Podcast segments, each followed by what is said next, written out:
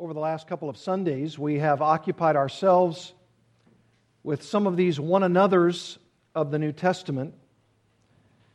And in those two Sundays, uh, two weeks ago on Sunday morning, and then last week on Sunday night, and now again this morning, we've been talking about patience with and toward one another, and this morning, forbearance with one another or bearing with one another.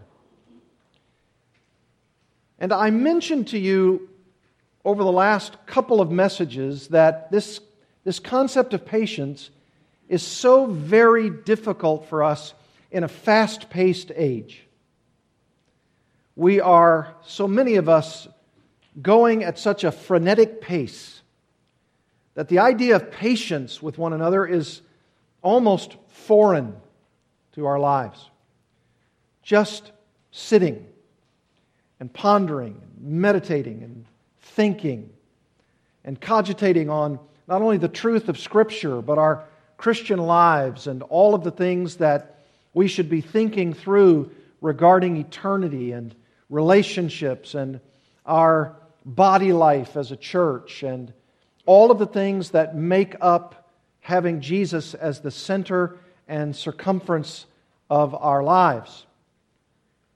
And it seems to me that if the idea of a fast paced culture tests our own patience with and for one another, that there is something else that's crept into our culture, maybe not even crept in, but actually blew through the front door, that tests our opportunity to bear with one another is social media. Social media. Particularly of the electronic kind. And as I was thinking about this, I picked up a brand new book off my shelf called 12 Ways Your Phone is Changing You. Now, that's a provocative title. I immediately wanted to read what the 12 ways are. And in the preface, preface to this very good book by Tony Reinke, he sets what I think is a great introduction for us to talk about bearing with one another by saying this This blasted smartphone! Exclamation point. Pesk of productivity. Tenfold plague of beeps and buzzing soulless gadget with unquenchable power hunger, conjurer of digital tricks, surveillance bracelet, money pit, inescapable tether to work, dictator, distractor, foe. Yet, it is also my untiring personal assistant, my irreplaceable travel companion and my lightning fast connection to friends and family, VR screen, gaming device, ballast for my daily life, my intelligent friend, my alert wingman, and my ever ready collaborator, this blessed smartphone. my phone is a window into the worthless and the worthy, the artificial and the authentic. Some days I feel as if my phone is a digital vampire, sucking away my time and my life. Other days I feel like a cybernetic centaur, part human, part digital, as my phone and I blend seamlessly into a complex tandem of rhythms and routines. Tech whiz Steve Jobs. Anybody ever heard of Steve Jobs? He introduced the iPhone at Macworld Expo on January 9th, 2007, as a giant 3.5 inch high res screen requiring no physical keyboard or stylus. Unlike the clunky smartphones to date, he announced, we're going to use the best pointing device in the world. We're going to use a pointing device that we're all born with, born with 10 of them. We're going to use our fingers. From that moment, The magic of multi touch technology would introduce highly accurate fingertip gestures to a pocket device, bringing humans into more intimate proximity to their computing technology than ever before. When Jobs later announced, as an aside, you can now touch your music, the magnitude of the statement was too mystical to grasp in the moment. Apple officially released the first iPhone on June 29th, my birthday, 2007, and I bought one that fall. I marveled at the technology stuffed inside this glossy handheld phone. Now, that's not right, is it? June 29, 2007? You mean it's only been 10 years? iPhones seemingly have been in our lives and we can't do without them, right? A legitimate computer operating system, a newly engineered iPod for my music, a rapid new mechanism to text friends, super sharp video combined with a new mobile browser to preserve the full look of the web, and accelerometer to sense how I tip and twist and rotate my phone, all on a screen with intuitive tactile controls guided by fingertip taps, swipes, and pinches. On a road trip a few days after the sacred unboxing, Tony Reinke says, I stood outside a snowy Iowa rest stop, unlocked my new iPhone, and replied to my first rural email wirelessly, effortlessly. I was hooked, and so were millions of others in 10 years, June 29th, 2007, to 10 years later, the very summer of 2017, almost to the day, nearly 1 billion iPhones have been sold. Apple's mobile phone was followed by Android, and smartphones spread over the globe and over every corner of our lives. We now check our smartphones every 4.3 minutes of our waking lives. Since I got my first iPhone, a smartphone has been within my reach 24 7 to wake me up in the morning, to, to, DJ my music library, to entertain me with videos, movies, and live television, to capture my life in digital pictures and video, to allow me to play the latest video game, to guide me down foreign streets, to broadcast my social media, and to reassure my every night that it will wake me again as long as I feed it electricity. I use my phone to keep our always changing family schedule in real time sync. I use my phone to research, edit, and even write sections of this book. I use my phone for just about everything except phone calls, it seems. and my phone goes with me wherever I go the bedroom, the office, vacation, and yes, the bathroom.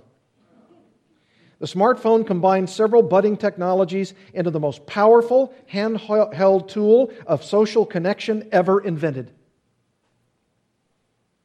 So I was not surprised when the editors of Time magazine named the iPhone the single most influential ga- gadget of all time, saying that it, quote, fundamentally changed our relationship to computing and information, a change likely to have repercussions for decades to come. It's true. Oh, yes, the repercussions. What is the price of all this digital magic? I have since discovered that my omnipresent iPhone is also corroding my life with distractions.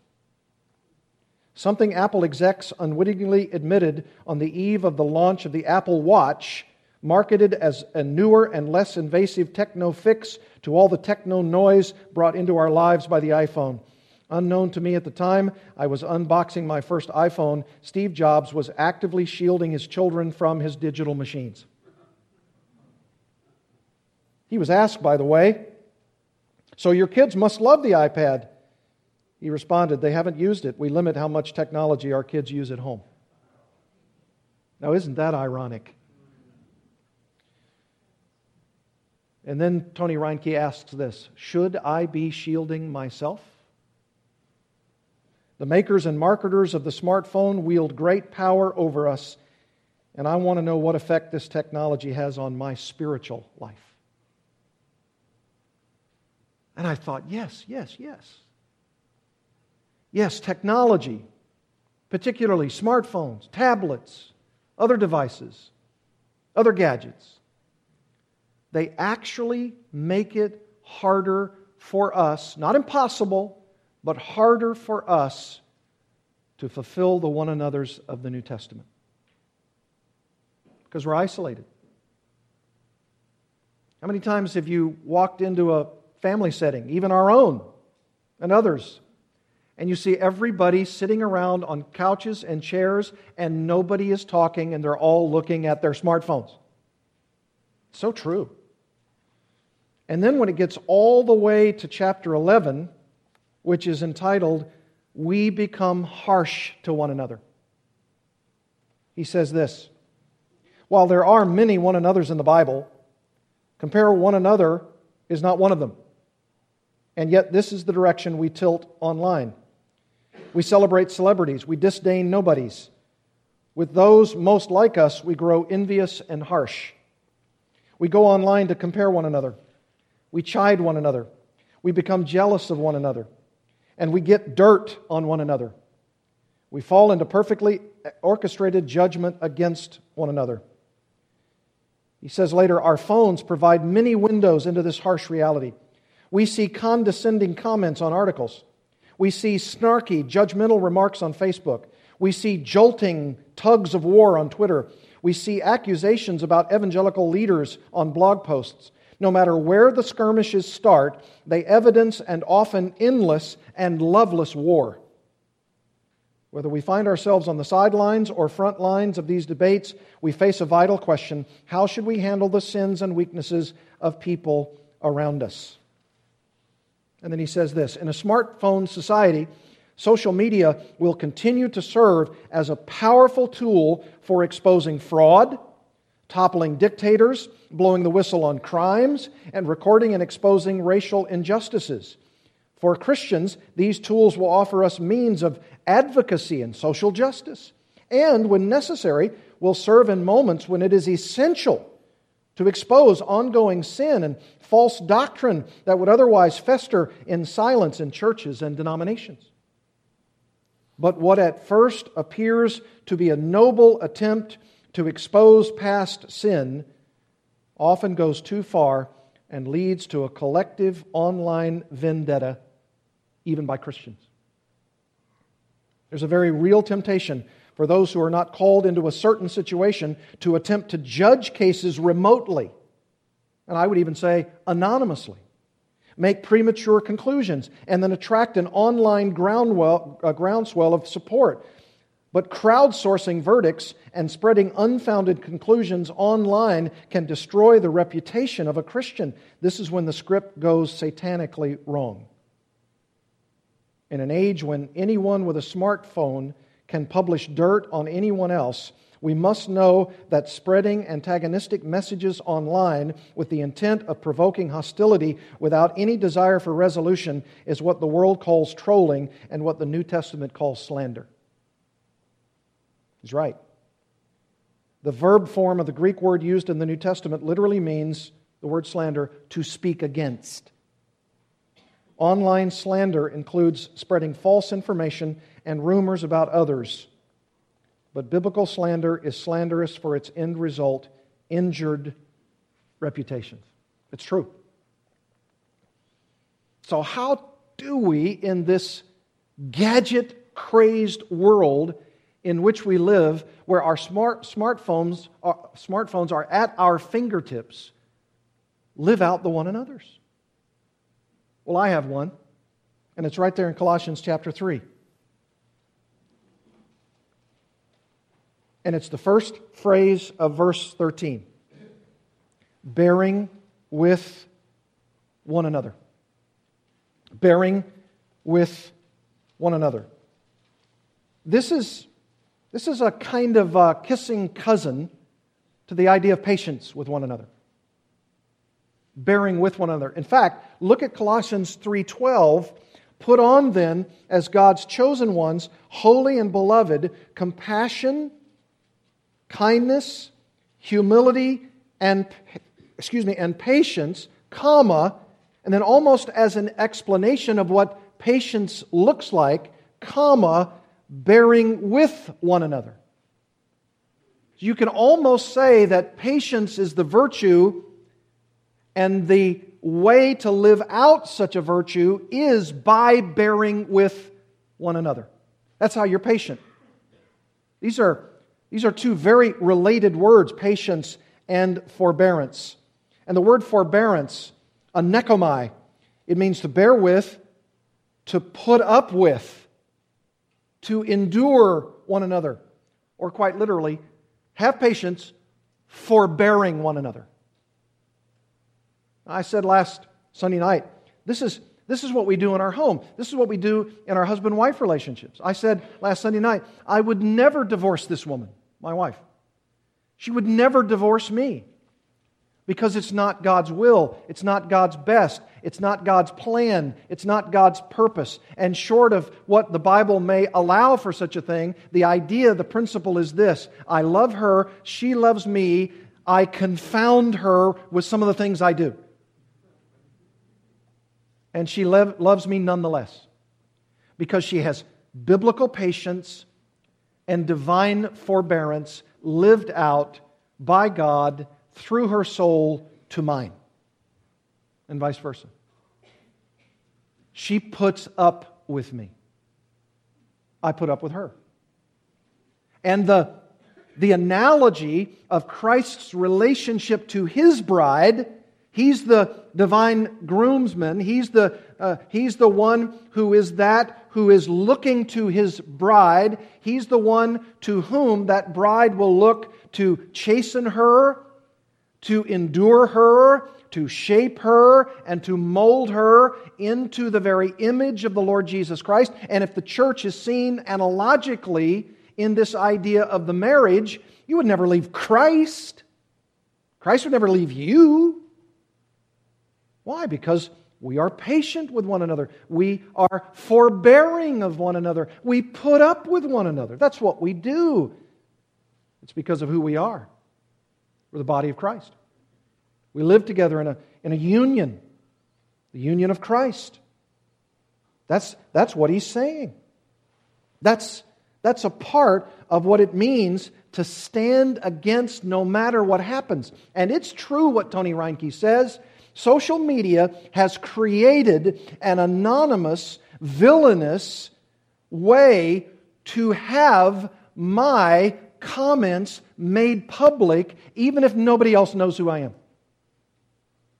I'm able to, to comment on anything Facebook, Instagram. I'm, I'm able through Snapchat, I'm able through email, I'm able to do so many things in my communication to others in such a way that if there is something I don't like in the world, I can express myself doing it, and it's created, I fear, a kind of habit forming for which, if we don't like something in the church, what do we do? We make a comment. We talk. We express our angst of soul. We, we, may, we may do it not always verbally, but we can do it with a smartphone. We can do it with a comment card. We can do it to a neighbor. We can talk about the leadership. We can, we can do whatever it is so that my point is expressed. Now, sometimes questions of concern, follow up statements, hey, I want clarification, those are great. Those are fantastic. Those are necessary. And it's also necessary for us to hold each other accountable with regard to sin in the life.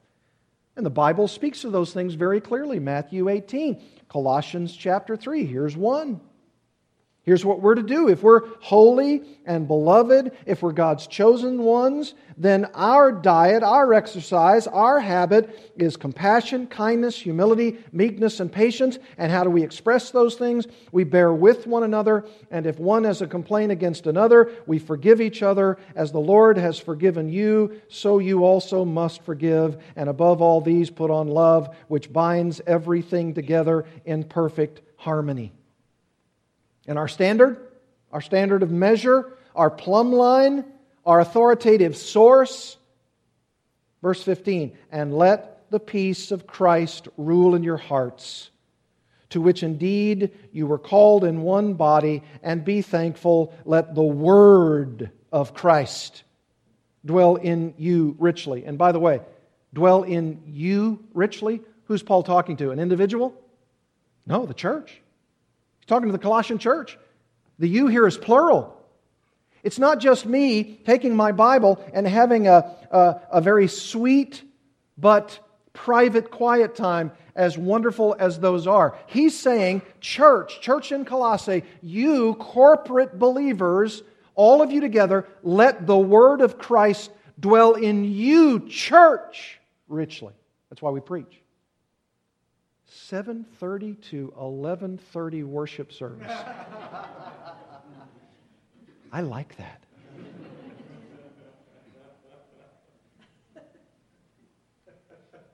There might be a Facebook comment about that later. Look at Ephesians chapter 4. Ephesians chapter 4.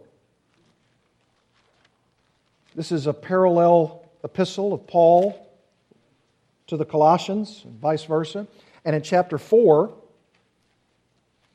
listen to how we are supposed to respond to and be a part of one another. Chapter 4, verse 1 I, therefore, a prisoner of the Lord, urge you to walk in a manner worthy of the calling to which you've been called, with all humility and gentleness, with patience, bearing with one another in love. There it is again patience, and then the participle.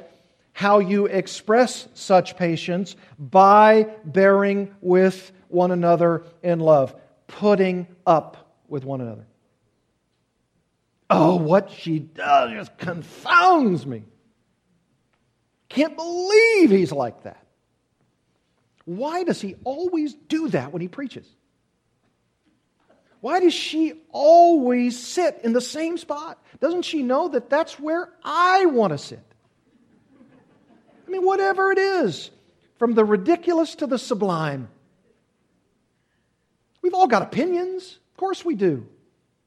The great art and skill, in my judgment, of living together in the body of Christ is in the midst of your 1,132,763 opinions, you keep 98% of them to yourself. That's the art of it. I've got so many opinions. And I want to keep the vast majority of them to myself. Why? Because that's only what they are opinions. Opinions are like noses, everybody has one. And they are shaped and molded into the very things that I am desperately wanting somebody else to do, and they're not doing it. And when they're not doing it, it inflames me, and then I can begin to say about them, I don't like them. I don't like what they're doing. I don't like the way they're behaving. I don't like this and that. And that's not talking about sin that needs to be dealt with. That's not talking about that which the leaders need to know or the leaders need to work to shepherd. Uh, we're not talking about any of those things. We're talking about opinions. We're talking about, as it were, at times, uh, non biblical value judgments, personal opinions. And when we express those, they can turn into things that are the very opposite of patience and bearing with one another, putting up with one another. I mean, with all of our faults and foibles, with all of the things that we do and say, the idea that the watching world, unbelievers, who would come into our midst, who would sit among us, who would observe us, we need them to be able to say that which was said about the first century Christians those in Rome particularly, oh, how they love one another. Oh, how they love one another. Yes, a million opinions in the sea. Most of them need to stay deeply buried. Right? Look at chapter uh, 2 Corinthians chapter 11. 2 Corinthians chapter 11. Paul actually uses in 2 Corinthians chapter 11 a little bit of sarcasm. Now, you have to be very careful when you use sarcasm, and it would be good to be an apostle if you use it, especially under the inspiration of the Holy Spirit in writing Scripture. And here's what he says in 2 Corinthians 11. He says, verse 1 I wish you would bear with me a little foolishness. There's that idea, of bearing with one another, right? I wish you'd bear with me a little foolishness. Do bear with me. Do put up with me. I feel a divine jealousy for you, for I betrothed you to one husband. That's Christ. That's that groomsman. That's that, that's that husband. I betrothed you, church, Corinthian church, to Christ, to present you as a pure virgin to Christ. But I'm afraid that as the serpent deceived Eve by his cunning, your thoughts will be led astray from a sincere and pure devotion to Christ. What does he mean? He's saying, look, I'm telling you that I've discovered that inside your church, which is not the building, but the people, inside your relationships with each other, I find that you are far more adept at actually bearing with things you shouldn't bear with, and the things like me and my apostolicity and my correction of you and my challenging of you and my admonitions of you, you don't want to bear with at all. In fact, notice what he says there in verse 4. For if someone comes and proclaims another Jesus than the one we proclaimed, or if you receive a different spirit from the one you received, the Holy Spirit, or if you accept a different gospel from the one you accepted, you put up with it readily enough. In other words, you're willing to put up with that? You're willing to endure that? You're going to bear up under false gospels and false teaching and false Jesuses and false spirits. Verse 5 I, I consider that I'm not in the least inferior to these super apostles, that is, the false guys, the ones who are claiming they're real apostles when they're not. That's why he calls them super apostles, as though they're the true, and he says they're not true at all. They're presenting to you a different Jesus, a different gospel, a different Holy Spirit. Verse 6 Even if I'm unskilled in speaking, even if you don't think I'm really persuasive as a speaker, I'm not so in knowledge. I gave you the true gospel. Everything was made plain to you in all things. It's amazing, he says. Look down at verse 19. For you gladly bear with fools, being wise yourselves. That's that sarcasm. For you bear it you put up with it. There's our word. If someone makes slaves of you, or devours you, or takes advantage of you, which is exactly what these super apostles are doing, and they put on airs, they're fakers, they're charlatans, or they strike you in the face. To my shame, I must say, we were too weak for that. See the dripping sarcasm there? You know what he's saying? He's saying, how is it that you as a church would be so willing to bear up under all of the gospel tomfoolery, but I come along as an apostle, the one truly chosen by God, the one who's willing and ready and actually did give you the true gospel, and now you're saying, Oh, Paul, do we have to put up with him again? Do we have to bear with him again? Another one of his severe letters? I think not. You know, I've got an opinion about that bald old man. They even said, Paul, even, even your personal presence is contemptible. I, when I went to Little Rock, I actually had a, pu- a couple of people in the first couple of years say, you know, you need to get rid of those California suits. you know, I wore a couple double breasted suits, you know, it was like, that's not in style. Does he not get that? I had another guy say, you know, is there a way that you can change your hairstyle? Is this not true? And I thought to myself, I'm in a sea of opinions. And all of those things are utterly inconsequential, right? I'm not up here for me. I got a haircut recently. I look, I'm in, I look like I'm in the army now. My hair is like a porcupine. Sometimes, you know, after a good meal, I can't even fit into this jacket. You know, these are the things that we all have judgments about, do we not? And yet, even with someone who would take such liberties and even say something out of their mouths to someone like that, we're still going to bear with them. We're still going to put up with them. And that's what you do in your family. Why don't we do that in the family of God? Oh, but someone comes along and says, Yeah, well, they're pretty judgmental there. I'm going to go to the next church. Yeah, well, I didn't like their attitude, so I'm gone. Or, and this is tougher, we come to them and we say, Brother, sister, we love you and we want you to be around, but you need to curb your opinions. You know, what you're saying is not black nor white, it's just your own judgment, it's just your own perspective, and we've got a response for you. Would you please stop? Because it's not loving, it's not gracious, it's not kind. Now, we all do it, and I preach a better message than I live but I'm preaching. And I see what Paul is saying here. Bear with me. Bear with me. You know, there's in Scripture, according to 2 Timothy chapter 4, verse 3, a time will come when people will not put up with, bear with, endure sound doctrine. I think we may be in that age, right? We're in the latter days of the latter days. And I think we need to learn the new art as a church, we're on the hill, glowing for the world to see, how to bear with one another, how to put up with one another. And we're, we're ugly and cranky, and we get up on the wrong side of the floor almost every morning, most of us. Someone takes the surprise out of our cereal. I mean, we, we just at times are having a bad day. And yet, thank the Lord, He still loves us through all the gunk. He puts up with us.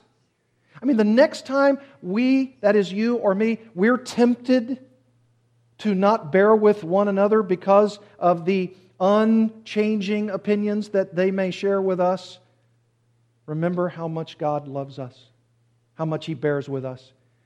I, I fear that if I were to watch a video screen just above my head, like one of those cartoon boxes, of all the things that I think but never say, what would the Lord think of me? What would be in the video if He were to be speaking above my head? Oh, Lance, Lance. Oh, my dear, dear son. Move on from that. Give it up. Let it go.